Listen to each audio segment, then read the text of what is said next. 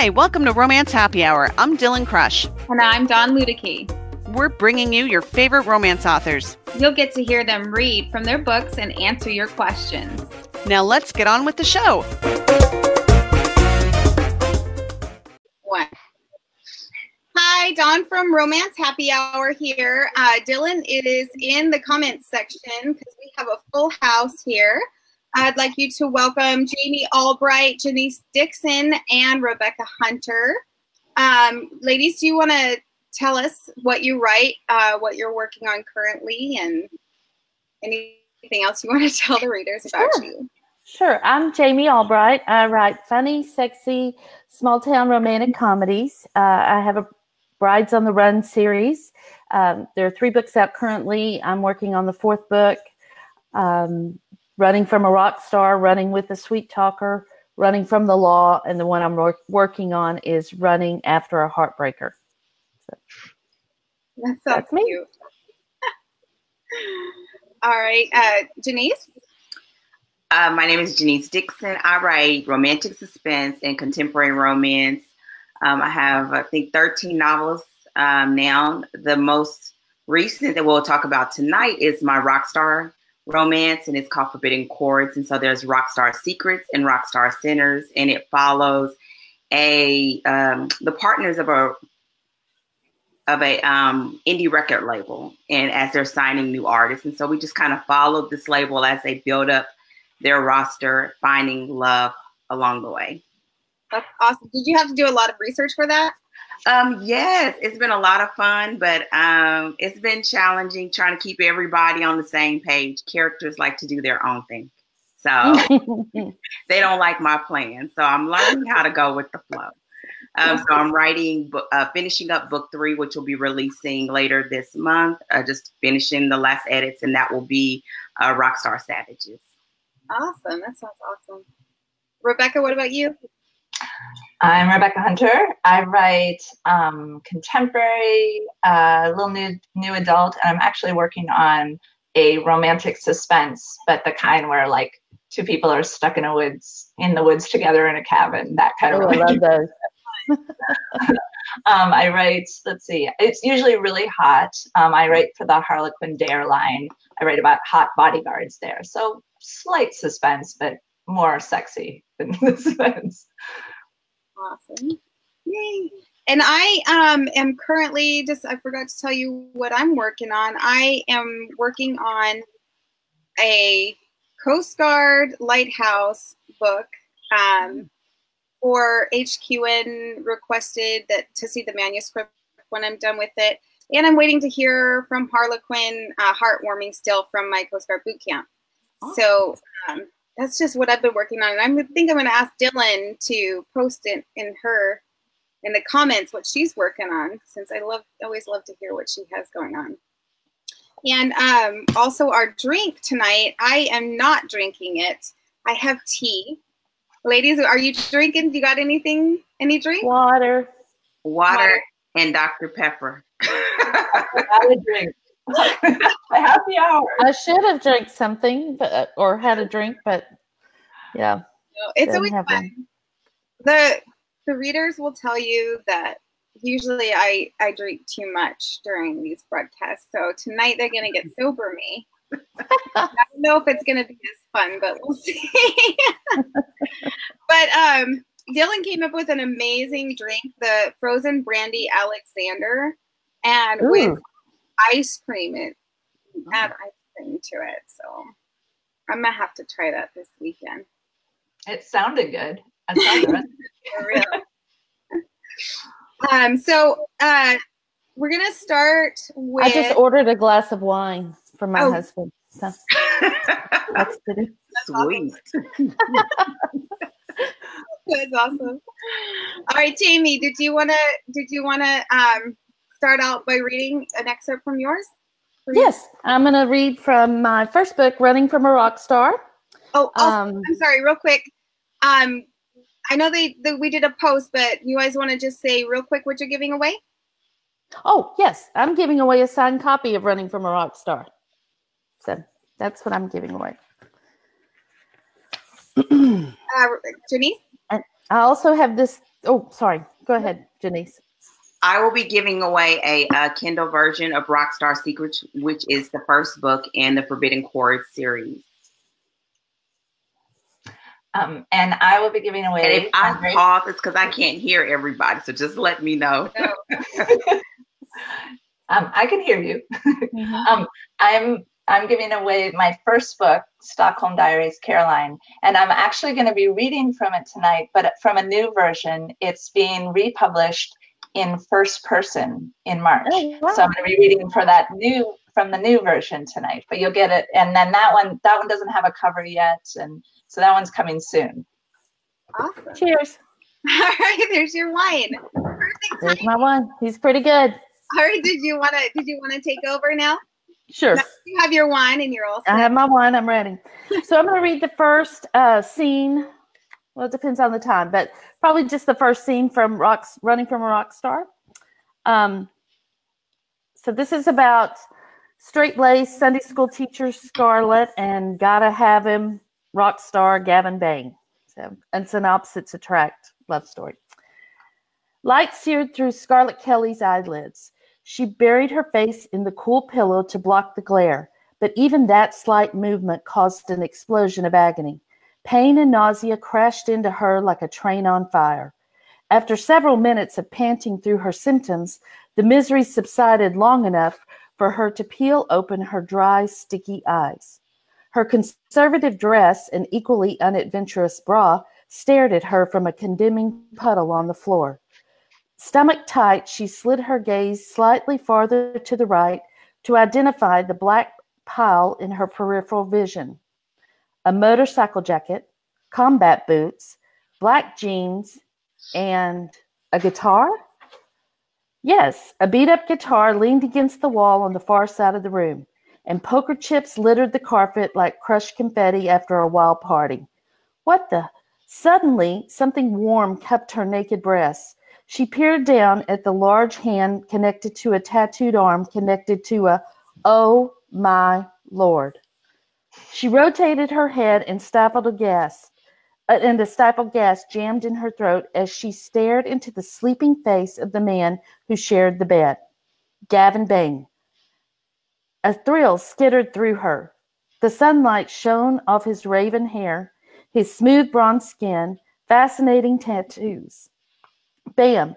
A memory surfaced through her muddled brain. She, she traced the lines of those tattoos, the ninja star on his chest. She touched, then kissed her way. Oh heavens, has she done that with this rock guard? She, Scarlett Kelly, children's author and poster ch- girl for responsible living, had sex with Gavin Bain. Gavin Bain, the rock star, aka the delinquent. Her brain tried to piece together the previous night. She rarely drank, and certainly not to excess. Even during the worst time of her life, alcohol hadn't been involved. An acute case of bedhead made pushing her red curls from her face a painful challenge. What, why had she drunk so much? It all came back in flashes of utter dismay. The children's, writer, the children's Writers Conference in Las Vegas, nervous anticipation of signing the contract that would save her family financially. That dream blown up, blowing up in her face. Then the added humiliation of overhearing herself described as a no fun nun. She'd shown them, look at her now, naked in a strange man's bed, the absolute picture of wholesomeness. I've got to get out of here. She held her breath as she removed his hand and slid from the bed. Moving unsteadily due to her pounding head and sour stomach, she searched for her clothes, careful to be as quiet as possible. The purse, bra, dress, and boots were easy, but where were her panties? A, pain, a panic attack threatened, and her whole body trembled. Could she have removed her underwear before she got to the room? If so, she hoped that was a memory that stayed hidden. She gave up on the lost undies and headed for the bathroom. Lord, she needed to pee, but after a prolonged study of the toilet, decided it would be too loud, and leaving an unflushed toilet was just bad manners. Even though she'd become, by all appearances, Slutty McSlut Slut, She couldn't bring herself to be impolite, so she dressed as fast as her shaking hands allowed. The reflection in the mirror caught her eye, and the pounding blood, the blood pounding through her veins, turned to ice. Her head jerked toward her image so fast her brain vibrated. For the briefest of seconds, she saw her mother. A tiny whimper cut through the silence, and she ran trembling fingers over her face. People always said she looked like her mother, but now, while making the walk of shame, the resemblance was uncanny. The mental mantra she'd been repeating her whole life reverberated in her head. I am not my mother. I am not my mother. I am not my mother. She grabbed her purse and fled the pristine bathroom. A cool breeze from the air conditioner drifted up her dress and skimmed her bare bottom. She did never go commando. Too much freedom. Restrictions were safe. Without restraint, a girl could find herself hungover, pantyless, and on the verge of a nervous breakdown while covertly fleeing a rock star's hotel room. Oh, wait, that already happened. She grabbed the door, nine feet, and she'd be free of this disaster. Or she glanced at the door, nine feet, and she'd be free of this disaster. Logic screamed escape. Compulsion kept her rooted to the spot, and it became imperative that she find her underwear. I cannot leave without them. Where could one pair of basic white panties hide?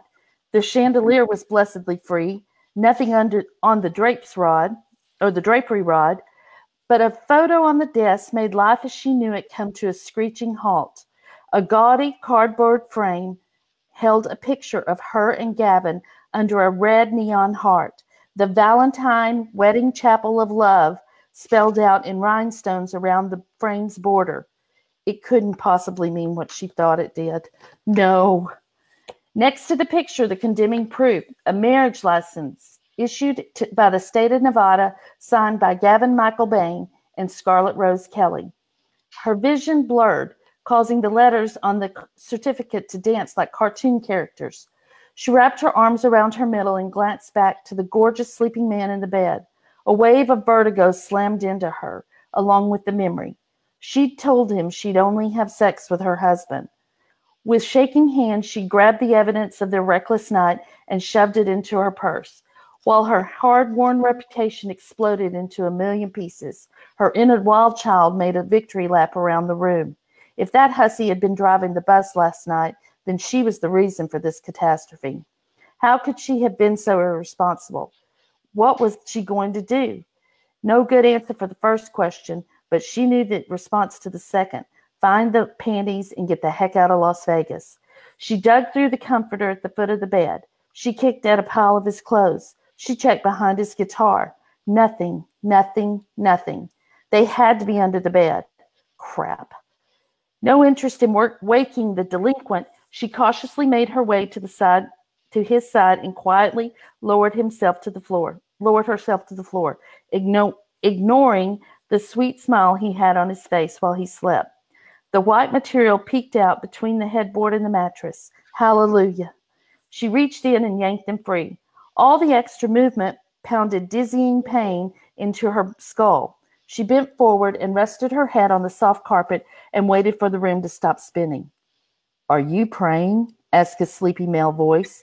She squeaked, then suddenly turned her head without lifting it from the carpet. Amusement sparkled in Gavin's smoky gray eyes. Yes, I'm praying you're a very bad dream. He rolled his eyes as if that could possibly be true.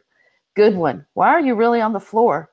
I, um, I, the marriage certificate hidden in her purse and the cacophony of self condemning thoughts made it hard to focus. Suspicion darkened his face. What are you hiding under the bed? Is there a recording device there? Are you serious? He leveled her with a deadly glare. There was no trace of the formerly amused man. Actually, there's a reporter from TMZ under here. Would you like to say hello? When his features went from dark to thunderous, she knew she'd made a critical error with sarcasm.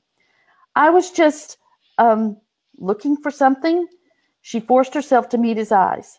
Looking for what? Titanium coated every word and drilled into her hungover brain. Time to go.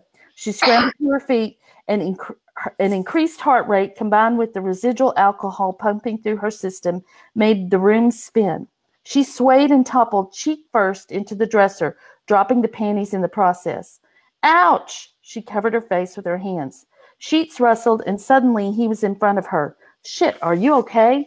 She slowly lowered her hands and, hot mother of a freaking cow, a very naked Gavin squatted in front of her with all his dangly bits, well, dangling. Fine, thanks. That's it. That's the best she could come up with, with a gorgeous naked guy in front of her. She so much for clever repartee. She honestly did try to keep her eyes above his shoulder, but come on, this was her last chance to see a rock god in all his tattooed naked glory. One quick peek, then she rose unsteadily to her feet. It was nice to um, meet you, but I should go. She inched toward the door. Wait, you're not going anywhere until I have some answers. He made a grab for her. Fear and adrenal, adrenaline lit her up like a rocket. She forgot her injury, made an evasive mood and move, and sprinted to get away. When she got to the door, she glanced over her sho- shoulder. Gavin hopped on one foot, trying to yank his yank on his jeans. The last thing she saw was her husband as he fell, legs tangled in the fabric of the jeans. She bolted down the hallway toward the elevator. Come on, come on, come on, she jammed the damn down button. A small logical part of her brain, not currently recovering from near alcohol poisoning, wondered what she'd hoped to accomplish by running. But a larger, wholly irrational part of her psyche screamed, Married? I'm freaking married? I've got to get out of here. Gavin stumbled from the room and into the hall, still struggling with the jeans. They were over his hips, but not buttoned. He strode down the hall toward her. The indicator door be- the indicator bell dinged. Stop. Do not get on that elevator. The sight of him stole the air from her body. Magnificent. Scary as hell, but totally, completely magnificent. For a crazy instant, she almost complied, but then the door slid open and broke the spell. She lunged forward, but relief made her clumsy. She tumbled head over heels in the ele- into the elevator, dress flying over her head as the door slid shut. Great. She just mooned her husband. So that's the first scene. First scene of Rockstar. Oh, that was awesome. Thanks. I don't know how long that was, so we didn't we didn't time you. Okay. Can you guys hear me now? Uh, yes. Okay. Yeah. You're frozen now. You're frozen now.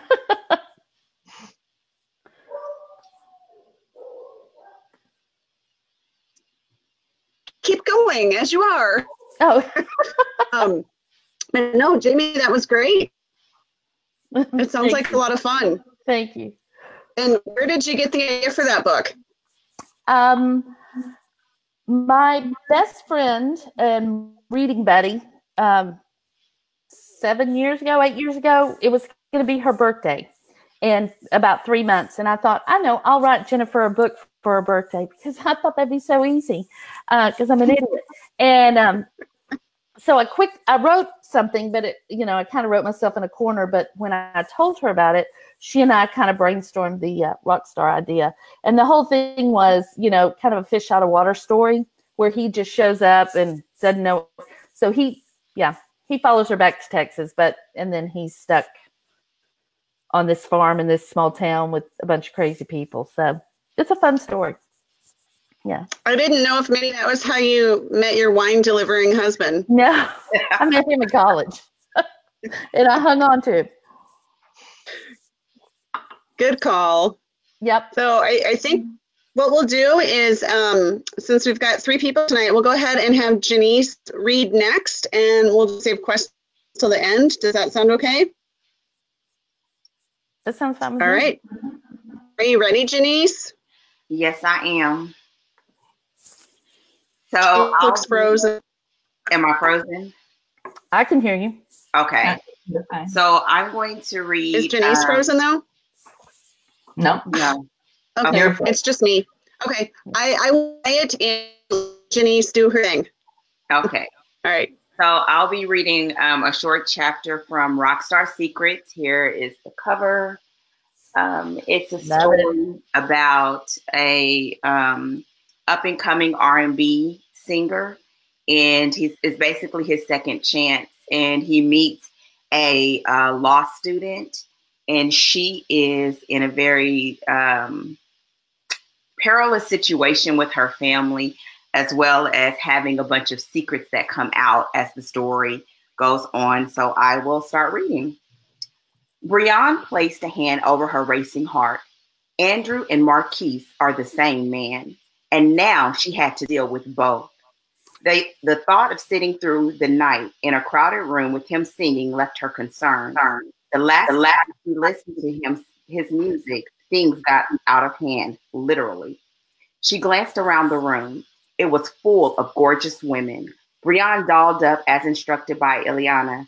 She demanded dress for the club, not for the law firm. Brianne didn't take it that far. She le- selected her favorite little black dress. However, she was questioning her choice now that she was seated in the front row. The stage was close enough to touch, and the open area between the audience and the stage left her legs. Her heart skipped, and she tugged at the hem of her dress, and it snapped back higher up her thighs. Brianne groaned, flagging down Ileana from across the room. Ileana walked over.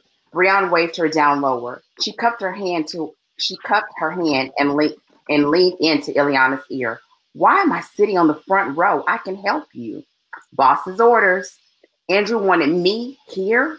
She motioned with her finger to the seat, smack dab in the center. This totally was a setup. Yes, ma'am, he did. The lights dropped to a dim. I hope you're ready. What does that mean? Brianne asked her, retreating back. Ileana, she hissed. What does it? The sound of thunder rumbled. The women clapped and howled as the sound of a heavy rain filled the room and dazzling lights flickered like lightning. This was the first concert for her. Not that she wasn't a music fan, she was. Time just w- didn't allow for it, but thanks to her best friend, she may have found her new favorite singer. singer. The stage had a drummer and a keyboardist dressed in all black. They blended into the background and the lights faded as the storm crashed once again, and Brianne saw him walk on stage and stand behind the microphone.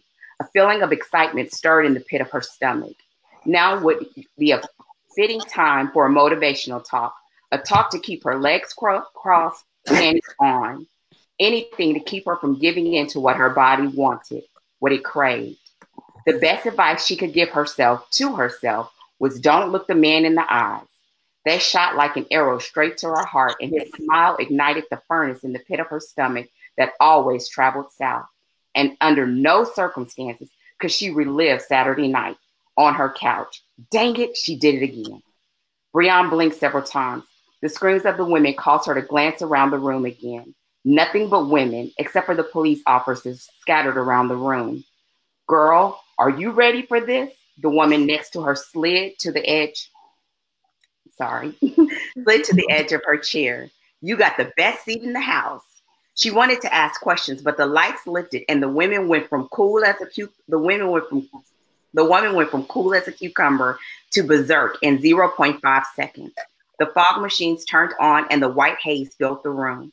The drummer thumped in sync with the music as the rain morphed into the sound of a beating heart with the faint sound of lovers' declarations of love and soft moans of ecstasy. Brianne couldn't take her eyes off the stage. He shifted left and right until he settled into a shoulder width stance with one hand behind his back. Her eyes raked over his body from his black shoes to the loose black pants with the sequins detailed up the side of his legs. His muscles ripped under the snow white shirt, and Brianne slowly g- gazed up to find Marquise's eyes, and he winked. Hidden in the haze of the dark room, she decided to give herself this moment. Tonight, she wanted to be the version of herself that Marquise desired. No one had to know. Her heart beat louder than the drummer in her ears. Oh, to have the skills to magically clear the room and have him all to herself. Marquise stepped to the microphone. Tonight is a very special night, and I plan to make it one you'll never, ever forget. He said to the room, but his eyes remained locked on hers. Would you mind if I sing to you? The piercing screams would leave her deaf. Then the track dropped and it went to it went so silent she thought she managed to sprinkle pixie dust and made them all disappear. Would you mind if I put on a little slow jam before I His lopsided, sexy grin sent the room into another wave of screams and shouts of, I love you, Marquise. I love you too. He stepped down from the stage and re- revealed the hand of roses behind his back. He gave one to the screaming head beside her. Then he passed her and went down the aisle. The fact that the women remained seated as instructed was a miracle, but it didn't stop them from reaching out and running their hands over his chest. When he made it back to the front of the, uh, with two long buttons were gone and his caramel drip skin glistened beneath the lights as he stood with a single rose in his hand. He held the rose by its stem as he used the soft flower to caress her bare leg. Don't freak out. Don't freak out. Bri- Brianne squeezed, squeezed her thighs together to keep the blaze at bay. She crossed her legs, following her own advice as she brushed as he brushed the fragrant rose along the, the along her V-neck. Not missing a beat or lyric, he sang while her heart somersaulted in her chest. Intoxicated. I'm intoxicated, he cooed, not taking his eyes off of her. Baby, would you mind? The audience sang every word in ad lib. The night was full of his pure talent, sexual innuendos, and screaming fans. As it neared the end, the music dropped to a soft volume. I never close a concert without Pick me over here. I'm your number one fan, resounded over the music. Brianne was in a daze, churning with desire she never knew existed. All night he danced and sung, slowly seducing her with his voice, his lyrics, his presence. He flashed his million dollar smile and laughed lazily. I guess you've all been to one of my shows before. The audience laughed too, but the pleas continued, leaving her curious about what he planned to do next. He walked over to the side and pulled out a red velvet chair.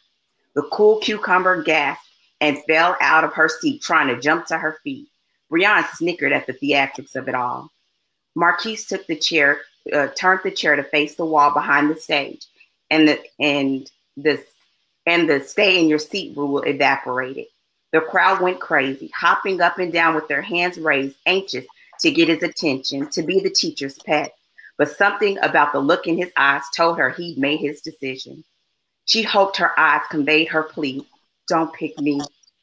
She knew her panties were soaked, and this was the most unorthodox interview she'd ever experienced. Marquise laughingly shook his head and tossed his shirt aside, sending the bunch into an uproar. The beat changed, and he rolled his body in a Jamaican grind that left her licking her lips and rocking with him until he stopped in front of her. He held the microphone behind his back and leaned beside her, whispering in a low, smooth tone for her ears only. Are you ready? She shook her head. I could lap dance on another, not live and tell about it, she flirted back. He laughed. His laughter was contagious, and she turned until their lips almost touched. I'm about to get very inappropriate. She inhaled his intoxicated scent, but only for you. She wanted him to kiss her in the room of 100 of his number one fans. He looked over her seductively and her defenses began to crumble. Her body vibrated for him to touch her as the music played and the women screamed, still hoping that their for their chance in the red chair. Are we talking Ginuwine pony or Chris Brown take you down? She knew how to tease too. Oh, baby girl, you ain't seen nothing. Prove it. That's so, awesome. That's part of chapter eight, actually. All right. Dylann, are we up? That is spicy. That is yeah, yes. a little bit. it sounds like a really good series. Thank you. Where did you get the inspiration for it? Uh, I love music and I'm a concert goer, and I just wanted to mix the tale. It's almost like a coming of age um, story for her because she's from a very straight laced political family, and he is from a um, basically a second generation performer. So I wanted to kind of test the waters of what it's like for somebody to grow up in the limelight and also desire it but on his own terms. So the two of them kind of have something to prove and they come together uh, and find love, but they also have their battles as they both kind of weather through how to do life their own way. Yeah. Nice. That's awesome. Yeah. Thank you. All right, Rebecca, did you want to read yours? And then we can uh, do the chat for everybody right afterwards. That sounds great. I loved both the other ones too. Those are really fun. um, I'm going to read, um, I'm reading from a story. It's this one right here, Stockholm Diaries Caroline, but it's now going to be called, in first person, it's called What the Heart Wants. It has a new cover and um, it is about someone who she has a plan and she's going to go to Stockholm for a month and jumpstart her photography, her photojournalism career. But her plan is not, does not include the hot hockey player who is across the hall from her. And so this, of course, mixes up everything and um, sets her on a maybe new trajectory, or she has to decide. Um, so I'm going to read from not the beginning, but um, a few chapters in, um, where they, um, the Nicholas and Caroline have met a couple times, um, but not very, um, not very much. But they've met in this exact place before. Um, so I'm gonna. I think mine is a little shorter. We'll see. There was something about the feel of the early morning hours that kept me waking up every day for solitary walks with only my camera and my pepper spray in hand, despite what had happened the other day. Logically, I knew I'd never adjust to the time change if I kept getting up at 3:30 a.m. for a walk, only to crash back into bed after a couple hours, just as the city began to wake up. But I couldn't help it. I found a way to have Stockholm all to myself in this magical world of mine, I was finally able to live inside the stillness of one of my photographs, able to move through its world as slowly as I wanted, without disruption. I tried to let the memory of the other night fade with baseball cap and the pepper spray clutched tightly in my hand. The other, and the occasional wanderers passed by. Sometimes an amorous couple, but mostly groups of teenage drunk teenagers or men far beyond their teen years, but still drunk. They didn't come near. Instead, they continued in loud, testosterone fueled voices until they disappeared around the corner, oblivious to the hazy glow of the, mor- glow of the morning light on the leaves of the park trees. I had only a few more minutes before the sun emerged, changing everything. I removed the lens cap and pointed the camera through the magnolia tree branches in front of me, the pink and white blossoms soft against the clear morning sky. Suddenly, my arms prickled with goosebumps. Someone was there. I hadn't heard anyone approach, yet I could feel the presence of another person. Close, too close. My heart pounded in my ears as I lowered my camera and turned around. Nicholas. He was standing only a few feet away, near enough to make my heart jump. Though now I wasn't sure if this was the surprise of his sudden presence or the way I'd sized him up before I was even aware of what I was doing. He was dressed in a t shirt and shorts that barely contained his sizable body, and a considerable portion of this body was muscle. The cut over his eye had healed a little. Though his gaze was as impassive as ever, his cheeks were flushed, and his mouth was parted in what looked like surprise. What are you doing out here? he asked softly. Exactly what it looks like, I said. I sounded a little more curt than I had intended, so I softened my voice. I'm photographing the trees in the park. I just didn't realize you were so, so near. My face heated up. His eyes bore into me as I said those last two words, and for a moment, his guarded look faltered. I meant, what are you doing out here, alone again at four in the morning? It's when the light's best, I said with a twinge of irritation. Why was I explaining myself to this man? I put my hand on my hip and, with a hit of sass, added, What are you doing out here? He ignored my question. It's not safe to walk to be out here by yourself.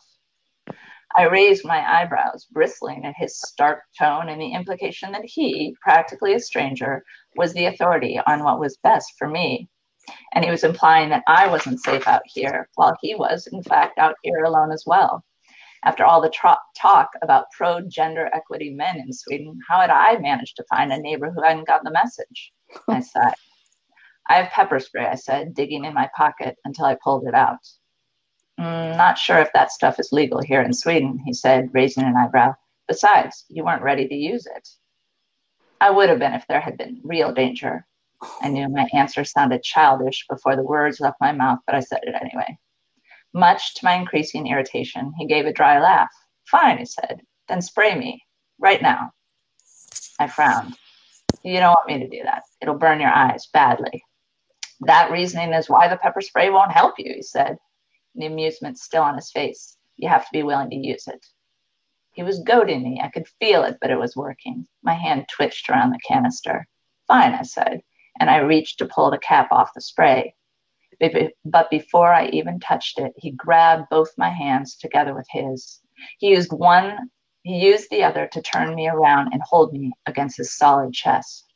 My pepper spray dropped to the ground. I gasped, my mind trying to process the sensation of my back against the warmth of his hard muscles. I stopped breathing. His large arm held me firmly against him, and my heart frantically pounded inside my chest. I looked down at the scarred knuckles of his hand that was easily holding both of mine. Before my mind had fully registered all these details, his grip softened. Gently, he turned me around by my waist. I was facing him, but he didn't release me right away. I wasn't sure where to look at the broad, solid chest only inches away, at the tense muscles of his arms. I drew in my first shaky breath in too long. I tilted my head up and found Nicholas's eyes fixed on mine. It's not safe to wander around alone at night, even if it's light out, he said softly. That's it. Mm, very good. Okay. So, um, where did you get the inspiration for that? Um, so I, my husband is Swedish, and we lived in Sweden a couple times, oh. and um, when I was there, I met all these people who, all these expats from everywhere in the world. And people had moved there for all these different, under all these different circumstances, um, but for love, right? So they had given a chance, you know, some people had met online, all these different scenarios. And so um, I started writing, I wrote a couple of these that are um, basically Swedish heroes and um, North American expats who um, come under different circumstances and meet hot modern Vikings and uh, they, um, so they come under norm different circumstances. I, I, just yes. want to get it right. I just want to make sure I, I heard. They are really hot. That's awesome. Yeah, I I'm Swedish. Well, mostly, most of me is.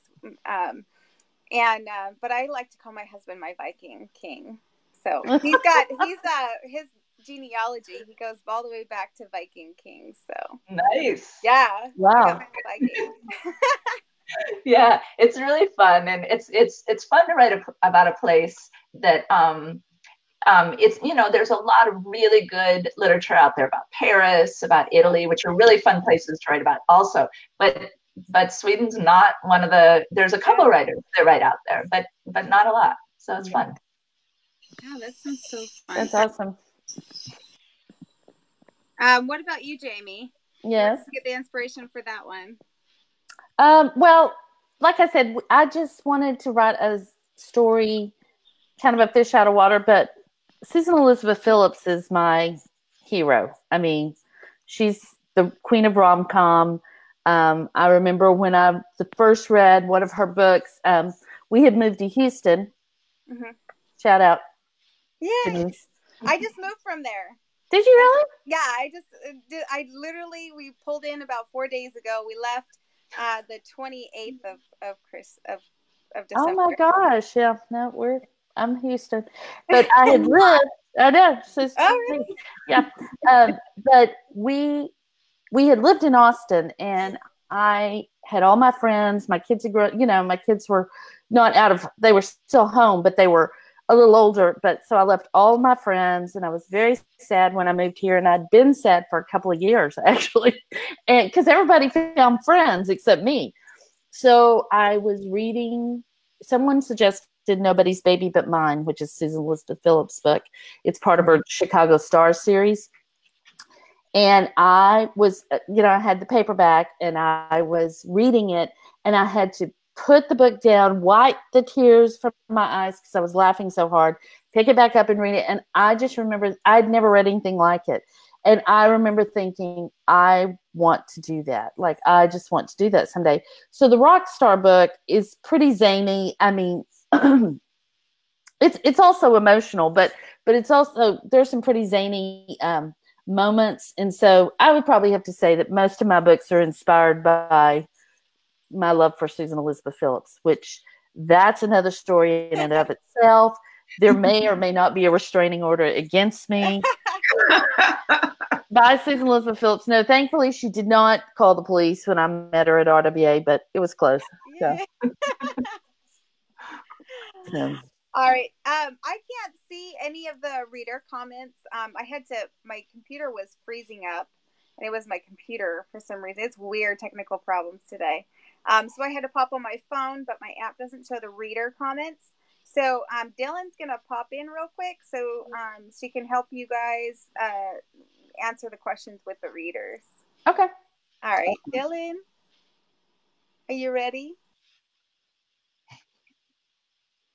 They've left us alone. Uh-oh. we're gonna try this again. I'm back. oh look, that's awesome. So we can um, only see like from your nose up. Right. Oh, really? Mm-hmm. Now we can see. Yeah. Sort. There. Better? Okay. yeah. yeah.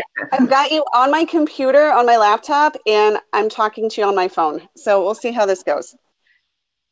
Um, but I was going to pull up a couple of the questions people were asking while you were reading. Linda wanted to know if you work besides writing, how do you juggle that and also juggle your writing with your personal life?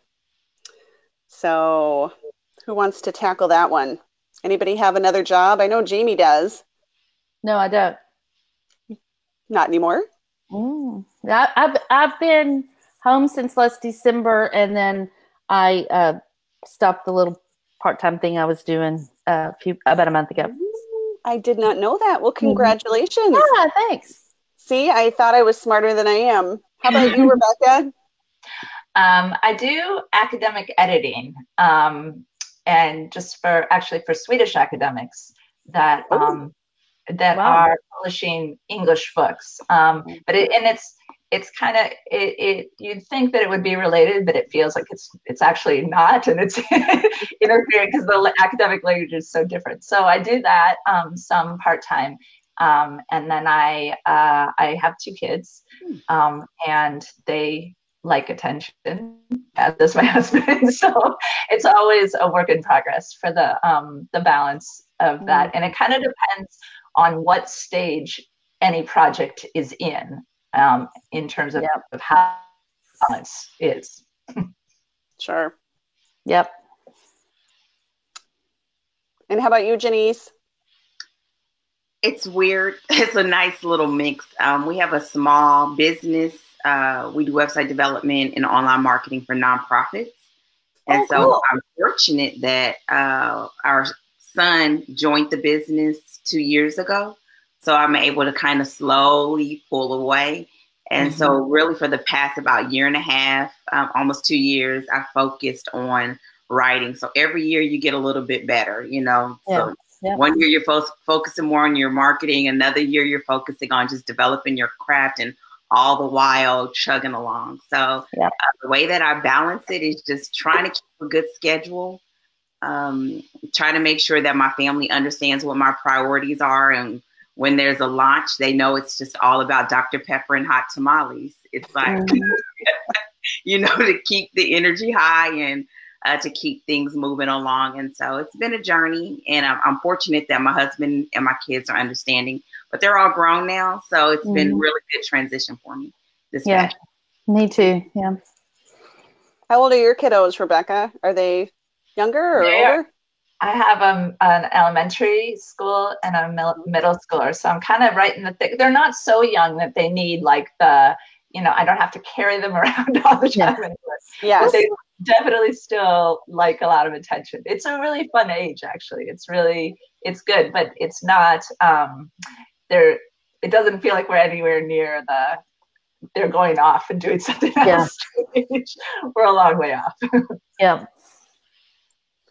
Yeah, I've got, um, let's see, they all just had birthdays. So 15, 13, and 10. Um, Oh, nice. So, so yeah, it's hard sometimes because they they don't need you as much as they did when they were little, but they need you in different ways now. Yeah. Yeah. So, Yeah. and Jami, how about you? I have three, but they're- supportive? They are. I have three, and they're all um, they're all grown, and uh, so they're really supportive. They're really proud of me. Um, I my daughter says she's read the book, but I don't think she has. Uh, but or she hasn't read the, the whole thing because I think I would catch some flack for it if I if she did. But and my husband's really supportive. But interestingly enough, we were just talking, and I have a friend whose husband reads like he's her first reader. So he reads for like logic. Does this make sense? I'm like, okay, I don't really care about logic, so that doesn't really bother me. So, and he's like, he said, I don't really have to read it. You just keep making money. And I was like, Okay. we're good. and his, his, he'll tell me, I'm not your audience. And I'm, I'm like, you sure aren't. So there's no reason at all for you to read them. Yeah.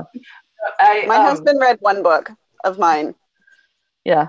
He did. and that was yeah, it. no, my husband's super supportive, but does not read anything of mine. And um, one time I was doing I was doing an ex-con story, and um, and he and he knew about the Swedish prison prison system. So I was asking, I asked him a ton of stories, and then he looked at me and was like, "Why the hell would anyone ever want to read a story about an ex-con?"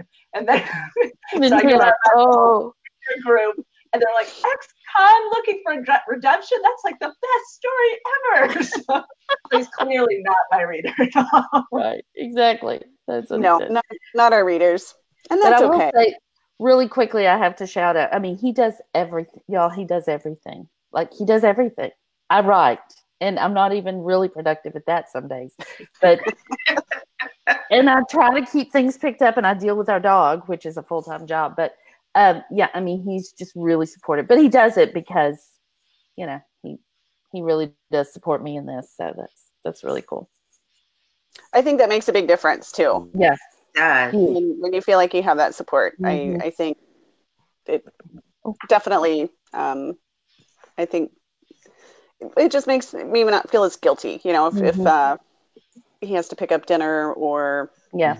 you know working up against a deadline and Mhm. and he takes the kids to a movie or something like that um, Mhm. yeah it's it's nice And I think it's also helpful when um, that husbands can find a way to be a part of it, even if they're Mhm. not your first readers. Right. Um, Exactly. Helps with my ads. And I think as we're getting better and you're earning more, hopefully, then they just feel like it's like a fa- not a family effort, but kind of like a family effort. Mhm. Mhm. And um, the more they feel a part of it, I think the more that they're understanding when you have to detach or you have to write Yeah. on a holiday, and it just Sure. makes it easier. I have been trying to take uh, Sundays off, and the first few weeks I was pretty itchy. Um, I did not. It was really hard, but I've I've done it. I've I've stuck to my guns, but I have a deadline coming up, and I did tell him I probably will have to write some, you know, work on Sundays leading up to this deadline to my developmental editor. So, yeah, it's but it's hard. It's hard. Yeah. And then when you take, and then I took a week off at Christmas, and when you take that week off, it's Yep. really hard to come back. You know. Stuff, hard to get back in the saddle Yeah. yep Sure is. yep, it sure is. We had another question from Jami. She wants to know how long you've all been writing and who is your favorite author or book that you've read or written. Okay. Well, So, I'll go first. First of all, on that? Jami's mother was on drugs like mine and left the E off our names. Um, so, and I thought when I became an author, that was going to be like, finally, that's going to be, that's going to be my key to uniqueness. They're like eight other Jamies with an I authors. I'm like, yeah, I can think of two right off the top of my head. Yeah, you're right. so anyway, um, I did not start writing until I was 47. So eight years ago. I'm 55. So I don't mind telling people. And uh, I, yeah, I did not write a thing until then. And then it started with my friend's birthday book. And then it just went from there. And actually, Rockstar was really the first book I finished, and it's the first book I published. Uh, I was real fortunate to get involved with a critique group that helped me tear it apart and put it back together. And um, so that's that. Susan Elizabeth Phillips is my favorite author, probably, and but my favorite book is Outlander. Oh, love that. Yeah, I'm an Outlander evangelist. If I told as many people about Outlander as I do, I mean, if I told as many people about Jesus as I do Outlander, the whole world would be saved. So, sadly, I don't.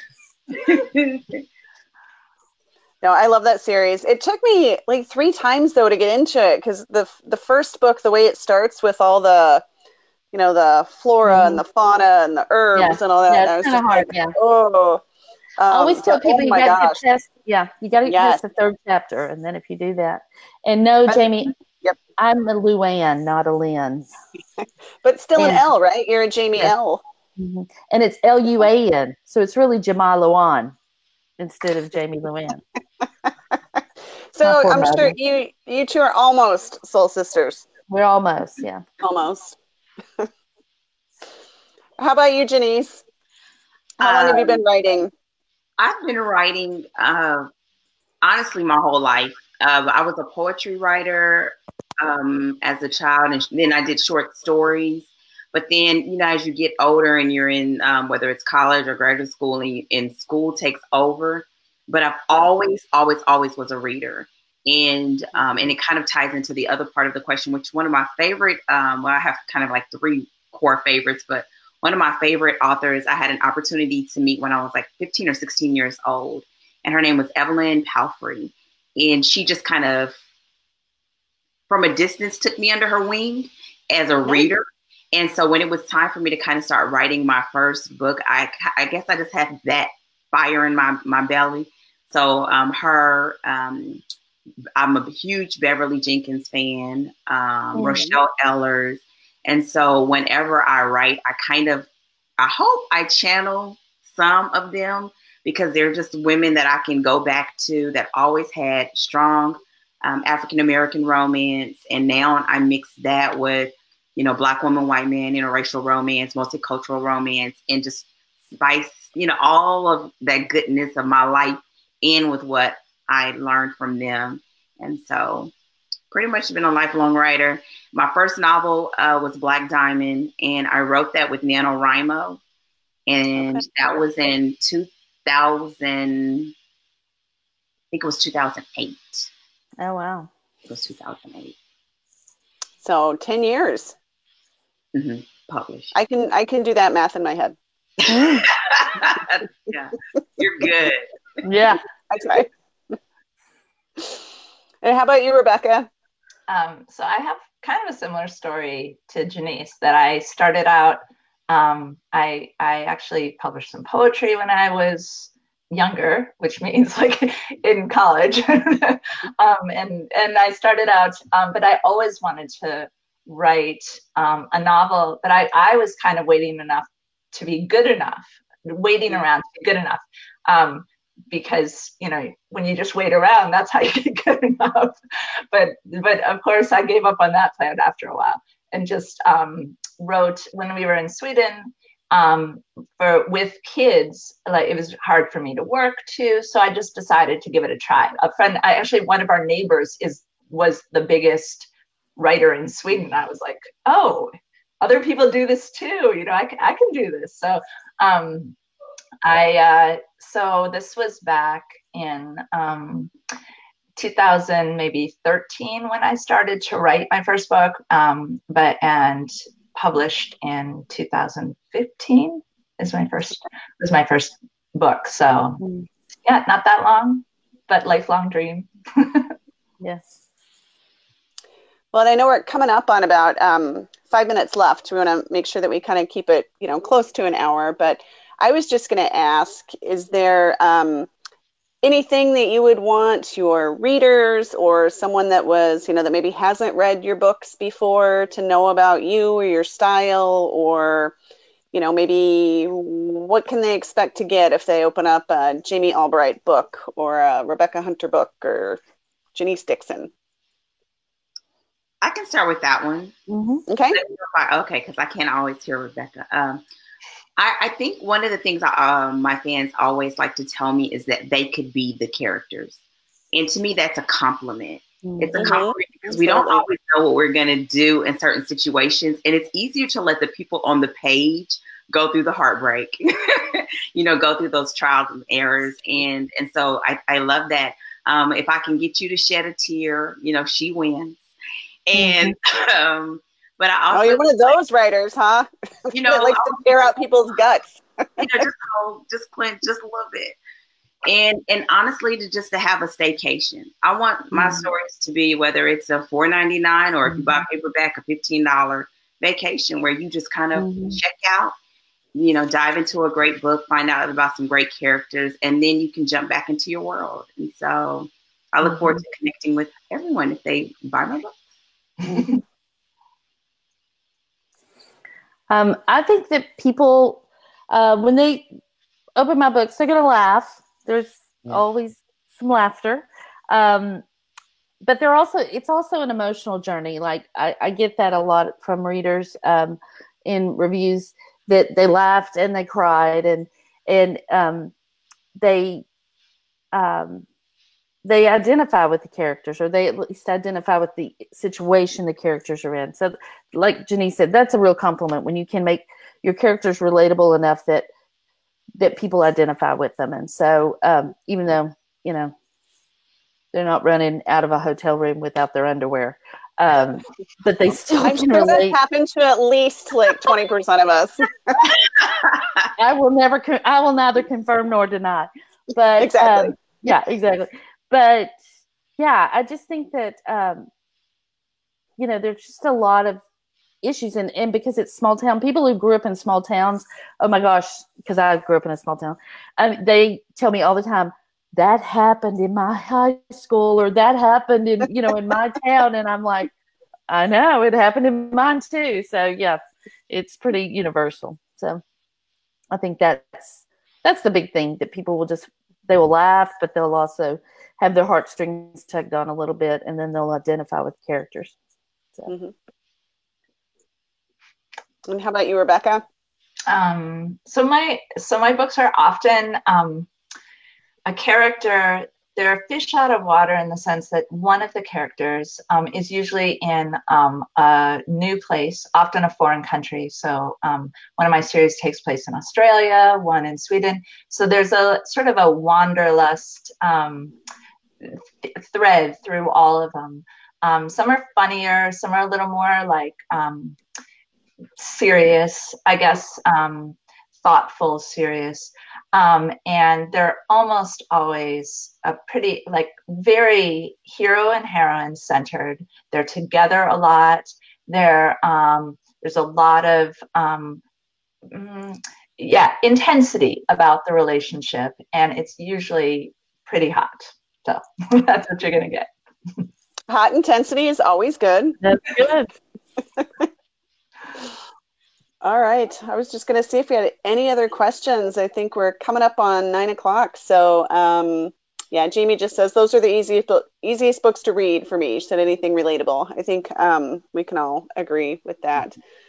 So, I'm going to pop Dawn back on here in just a minute so we can just kind of wrap up. Um, but I just wanted to say thank you guys so much for joining yeah. us and taking the time. And um, we've got your giveaways live. Um, there's a, a, post on the page on how to enter the different giveaways. You can follow on um, two different ways to enter for each of you.